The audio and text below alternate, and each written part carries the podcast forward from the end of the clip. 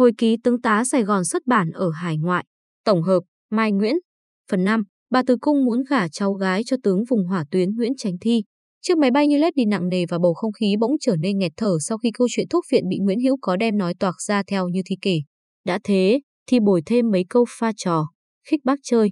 Thiệu và Kỳ, cả hai chẳng thích thú gì khi đang gắng gạt hết các tướng giả như Đỗ Mậu, lại phải bận tâm với loại tướng trẻ ngang ngạnh như Nguyễn Chánh Thi. Thi sinh tại Huế, 33 tuổi làm tư lệnh lữ đoàn nhảy dù, năm 1956, là một trong những người cầm đầu cuộc đảo chính hụt Ngô Đình Diệm hôm 11 tháng 11 năm 1960, sau đó phải trốn sang Campuchia trong 3 năm. Khi chế độ diện đổ, ông ta quay về Sài Gòn thì vợ đã chung trạ với một người bạn cũ của ông. Từ đó, ông sống một mình, nuôi bốn con. Nhận chức tư lệnh quân đoàn 1 và vùng 1 chiến thuật từ năm 1964 đến năm 1966, đóng bản doanh tại Đà Nẵng nhưng hàng tuần Nguyễn Chánh Thi vẫn dùng trực thăng bay ra Huế. Bay ra đó vì công việc của đại biểu chính phủ tại Trung Nguyên Trung Phần mà ông ta kiêm nhiệm. Song dư luận báo giới đương thời vẫn cho vì ông nặng lòng với một cô gái Huế. Dưới tít lớn tướng dâu miền hỏa tuyến, Nguyễn Chánh Thi vừa yêu cô dược sĩ, vừa ghét ai nhất. Một bài báo viết, lại trong đêm trong ngày chờ ông đi cưới. Thế mà, chuyện đó ông ta không kể trong hồi ký mà chỉ nhắc đến cô HTXM nào đó trong đoạn chuyện trò thân mật với Đức Từ Cung thân mẫu của cựu Hoàng Bảo Đại với nội dung như trích sau. Cuối tháng 11 năm 1964, một buổi mai thứ bảy, tôi đang ngồi uống nước trà với bà chị cả tôi ở quê lên thăm, thì vào khoảng 10 giờ sáng, một bà cụ già của phước tộc ghé thăm. Sau mấy lời xã giao, bà cụ nói, Đức Từ Cung sai tôi đến đây có ý mời ôn qua nhà uống trà, luôn tiện có vài công chuyện muốn thưa với ôn.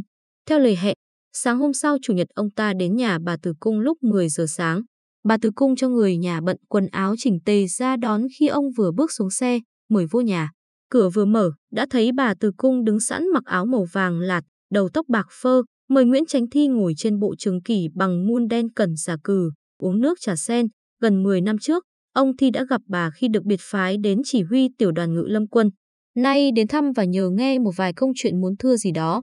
Bà Từ Cung cảm ơn vài việc mà ông đã làm cho hoàng tộc, rồi hạ thấp giọng, còn một chuyện quan trọng có tính cách gia đình mà bà muốn giúp cho ôn vì biết ôn có bốn đứa con dại không có người trông coi. Bà có đứa cháu gái giỏi, khôn ngoan, tên là HTXM muốn cho ôn đem về làm vợ để nuôi bốn đứa con và săn sóc ôn khi đau ốm trở trời. Nói xong, bà cho gọi cô mờ ra chào. Dừng chập lâu, bà lại khuyên ông nên có vợ để lo gia đình. Nguyễn Chánh Thi lúng túng, ngạc nhiên, thưa là có thể năm ba năm nữa, bảy tám năm nữa, cháu mới dám nghĩ đến chuyện gia thất. Hiện trừ bổn phận làm cha cũng chưa đủ, huống chi thêm vào trách nhiệm làm chồng. Xin Đức Từ thông hiểu hoàn cảnh của cháu. Bà Từ Cung mời Thi ăn bánh, đoán ông ta áy náy chuyện tuổi tác, chậm rãi nói, bà thật thương ôn Thi và cháu của bà. Nó đã thưa với bà là muốn có tấm chồng gan dạ để được hy sinh với chồng, dù người chồng có hơn tuổi bao nhiêu cũng trả răng, cho nên bà có ý cho, làm vợ, ôn đó. Còn cô mờ, hồi ký kể, tôi thấy cô mờ với cặp mắt trong xanh cũng cất đầu lên nhìn tôi với những giọt nước mắt đang rớt xuống làm thấm chiếc áo dài xanh lạc của cô. Lòng tôi lúc ấy thật là bùi ngùi, xúc động với những giây phút bất ngờ đã xảy ra tại đây. Nghĩ một lúc, bà từ cung tiếp, thôi nói dứa biết dứa, khi mua nghĩ lại thì đến cho bà biết để bà liệu cho và nhớ khi mua rảnh đem mấy đứa tới thăm bà với cho vui. Kiếu bà từ cung ra về, ông thi bảo tài xế riêng của mình hãy mang xe về trước, còn ông thả bộ chậm chậm dọc theo bờ sông An Cựu suy nghĩ mông lung về chuyện hôn nhân. Trong tướng tá Sài Gòn quanh ông, có người lỡ lấn sân qua bạn đời của kẻ khác, bồi nhí thì không nhớ hết tên. Khi Nguyễn Văn Thiệu nắm hết quyền lực vẫn muốn lợi dụng các vụ mèo mỡ lăng nhăng của các tướng tá phe đối lập, ra lệnh cho các tờ báo do mình đỡ đầu đem ra nện tới nơi để hạ uy thế đối thủ, mặc dù chính Thiệu cũng lăng nhăng không kém. Người đương thời đồn đại nhiều vụ ăn vụng trong hoa, như tướng Đỗ Cao Trí lấy vợ của dược sĩ VHT và bắt bồ với bà chủ hãng Kosuman phim chẳng hạn, hoặc Cao Văn Viên mang lộn dép của vợ một sĩ quan dưới quyền vì tối trời điện cúp. Ngoài câu chuyện liên quan đến mở trong buổi gặp bà Từ Cung, ông Thi cho bà biết đã bàn với phụ tá đại biểu chính phủ là ông Hồ Dũ Châu. Lo mượn hai chiếc máy bay C-130 lên Đà Lạt để chở trở lại 40 thùng đồ cổ của đại nội mà trước kia vợ chồng Ngô Đình Nhu đã lấy lên Đà Lạt, tính trang hoàng cho ngôi biệt thự của họ. Nguyễn Chánh Thi viết, thật ra, không chỉ một mình vợ chồng Nhu mà sau này, sau vụ biến động miền Trung ngày 10 tháng 3 năm 1966, dân chúng thành phố Huế cho biết là bọn Thiệu Kỳ, Nguyễn Ngọc Loan, Hoàng Xuân Lãm, Nguyễn Văn Toàn đã làm tiêu tán những bảo vật quý giá của hoàng tộc sau đại nội và tại tòa đại biểu Huế. Trong số tướng tá mà Nguyễn tránh Thi nêu trên có một tay máu lạnh truyền kiếp, Nguyễn Ngọc Loan. Loan đã nói gì với Nguyễn tránh Thi trong một cơn say tí bỉ mà Thi mô tả là như đứa con nít đang lên cơn sốt. Phần 6. Sinh sự vì Dương Văn Minh lên đại tướng trước Nguyễn Khánh 3 ngày. Vừa là bạn đồng sàng, vừa là phụ tá đắc lực của Nguyễn Cao Kỳ, Nguyễn Ngọc Loan được Thủ tướng Kỳ tin cẩn lần lượt giao nắm các chức vụ đầy quyền sinh sát trong ngành an ninh quân đội, tình báo và cảnh sát Sài Gòn. Một bữa, Loan uống say, mặt đỏ và méo, kéo tay Nguyễn Chánh Thi lôi vào một căn phòng ở bộ tổng tham mưu hét toáng lên, thôi ông ơi, ông thì chịu khó đi ra ngoại quốc một thời gian đi. Chúng nó ngại ông lắm. Nếu ông còn lẩn quẩn ở đây thì chúng nó còn khó chịu và còn làm nhiều chuyện ồn ào lắm. Chúng nó tức cánh kỳ và thiệu đang hợp tác tìm thủ đoạn đốn ngã Thi. Loan vừa lẻ nhè mớm cho Thi hãy chạy ra nước ngoài, vừa đưa cao chai bia đang cầm trong tay lên nóc, rồi chửi đồng một hồi vung vút. Chừng 6, 7 ngày sau, Loan tìm gặp Thi lần nữa, lần này có cả Mai Đen từng nhúng tay vào việc buôn vàng và thuốc viện vùng biên giới Lào Việt thời Ngô Đình Nhu đi kèm. Không say như hôm trước, mà rất tỉnh táo, lạnh lùng đề nghị Thi, ông nên chịu khó đi ra nước ngoài thì hơn. Nếu ông còn ở lại Việt Nam, chỉ sợ tính mạng của ông không được bảo đảm. Nguyễn Chánh Thi hiểu đó chẳng phải là lời đe dọa xuông. Sau này, khi lưu vong, ông viết hồi ký và ngắn ngầm về các chiến hữu của mình thời đó như Kỳ, như Khánh. Với đầu óc quân phiệt, muốn làm cha dân của Khánh. Có lần qua điện đàm, Thi tỏ thái độ không đồng tình với Khánh về chuyện đó, khiến Khánh rất khó chịu và theo lời Thi, ông ta bỏ điện thoại xuống một cách giận dữ. Thi viết, dẫu sao sau đấy một chính quyền dân sự được thành lập bởi Thủ tướng Trần Văn Hương và cụ Phan Khắc Sửu làm quốc trưởng, Trung tướng Dương Văn Minh và Trung tướng Nguyễn Khánh được thăng lên đại tướng. Vụ thăng đại tướng của hai ông Khánh và Minh hồi ấy cũng bộc lộ những bất đồng sẵn có giữa họ vốn manh nha từ cuộc đảo tránh ngày 1 tháng 11 năm 1963. Ông Khánh không muốn ông Minh đưa ông Nguyễn Ngọc Thơ lên làm thủ tướng. Ông Minh đợi đến buổi lễ gần thăng cấp cho các tướng tá có công trong đảo tránh mới quay lại bảo Khánh. Anh không muốn cho ông Thơ làm thủ tướng chớ gì, chỉ chốc nữa đây chính ông Thơ sẽ gắn sao cho anh. Làm sao Khánh có thể khước từ được? Chuyện xảy ra tại câu lạc bộ Bộ Tổng Tham mưu Sài Gòn có đông đảo các tướng tá sĩ quan cùng biết nên Khánh bực lắm. Đến 1964, khi ông Minh làm quốc trưởng và Khánh làm thủ tướng rồi tự giàn cảnh phong mình lên Chủ tịch Việt Nam Cộng Hòa, thì hai bên đụng nhau hoài.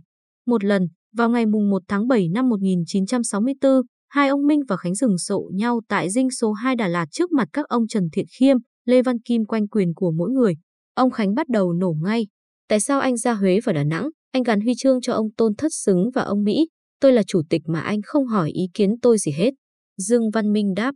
Tôi tưởng tôi là quốc trưởng thì có quyền chớ. Khánh không chịu. Nhưng tôi là chủ tịch. Anh phải hỏi tôi. Thế anh có quyền thì ấn định quyền hạn cho tôi đi. Thì anh đề nghị quyền hạn lên tôi. Chuyện này nữa. Tôi là thủ tướng. Tôi cần dùng xe cộ. Tôi cũng có khách để tiếp đón. Tại sao bên anh lại sử dụng gì đến 120 mấy chiếc xe? Tôi cần anh trả lại một ít để làm cái pool. Văn phòng tôi hỏi thì ông đồng lý văn phòng anh bảo là không trả gì cả. Quốc trưởng, thủ tướng và chủ tịch nước mà đè nhau ra chỉ chiết những chuyện như thế thì khó nghe quá. Trần Văn Đôn cũng có mặt tại buổi tọa đàm nội bộ trên kéo dài từ 8 giờ sáng đến 12 giờ trưa, có chen vào những thắc mắc chung của từng người khác và đã ghi lại mẩu đối chọi giữa hai ông Minh và Khánh như vậy trong hồi ký Việt Nam nhân chứng. Vài tháng sau, cuối năm 1964, ông Khánh mới nhờ cậu ông ta là Nguyễn Lưu Viên, bấy giờ giữ chức Tổng trưởng Nội vụ nói với ông Trần Văn Hương đề nghị với Quốc trưởng Phan Khắc Sửu thăng Nguyễn Khánh và Dương Văn Minh lên đại tướng, nhưng trong sắc lệnh phải ghi, ông Khánh được lên trước ông MINH một ngày. Theo ông Đôn, khi sắc lệnh được trình ký lên văn phòng quốc trưởng những sĩ quan làm việc tại đó phần nhiều là người của ông Minh. Thấy thế, biết là ông Khánh chơi thầy mình nên họ đề nghị quốc trưởng trình lên Thượng Hội đồng Quốc gia, nhận định rằng ông Minh là cựu quốc trưởng và ở chức vụ trung tướng thâm niên hơn ông Khánh, cho nên cuối cùng họ, tức Thượng Hội đồng Quốc gia, đồng chấp thuận thăng hai ông lên đại tướng, nhưng để ông Minh lên trước ba ngày. Thế là sinh sự. Khi nhận được điện thoại báo tin sắc lệnh trên đã được ký, ông Khánh đang dùng cơm tối với Trần Văn Đôn ở dinh số 2, chẳng những không vui mà lộ hẳn vẻ ác cảm, bực tức đến nghẹn cơm vì cái hội đồng quốc gia đã làm ông vỡ một cuộc chơi. Về Sài Gòn, Khánh nhóm họ nhóm tướng trẻ quy cho Thượng Hội đồng Quốc gia đang âm mưu giành tất cả quyền hành, lấn át quân đội. Lúc đó, theo hồi ký của Nguyễn Cao Kỳ, có người về hùa với Khánh La Tô, hốt chúng đi là xong. Thật loạn. Bên nào thì hội đồng đó vẫn gồm các thành viên cao niên hoặc tên tuổi được chính giới Sài Gòn biết tiếng như các ông Phan Khắc Sửu, Lê Văn Thu, Nguyễn Văn Huyền, Trần Đình Nam, Trần Văn Văn, Trần Văn Quế, Nguyễn Văn Lực, Nguyễn Văn Chữ, Hồ Văn Nhật, Mai Thọ Truyền, Ngô Gia Hy, Lê Khắc Quyến, Tôn Thất Hanh, Lương Trọng Tường, Nguyễn Đình Lượng, Hồ Đắc Thắng, được thành lập hồi tháng 9 năm 1964. Nguyễn Cao Kỳ mỉa mai, hội đồng quá già nua đến độ ở các quán rượu Sài Gòn người ta gọi đó là viện bảo tàng quốc gia. Và Kỳ cùng Khánh ra lệnh nhóm tướng trẻ hốt hội đồng đó thật, bắt một số đem quản thúc khiến đại sứ Mỹ mờ.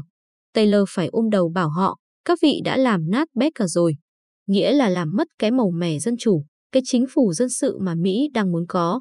Dĩ nhiên, nhiều nguyên do để Khánh hốt hội đồng, nhưng chắc chắn việc quyết định để Khánh lên đại tướng sau Dương Văn Minh 3 ngày có tác động tâm lý thúc đẩy Khánh hành động nhanh hơn. Và lại, lúc ấy nghi án năm tướng Đà Lạt kết thúc rồi, các tướng già đang có mặt ở Sài Gòn. Họ quên biết những nhân vật thân cận với đại sứ Taylor, điều đó cũng đáng lo chứ.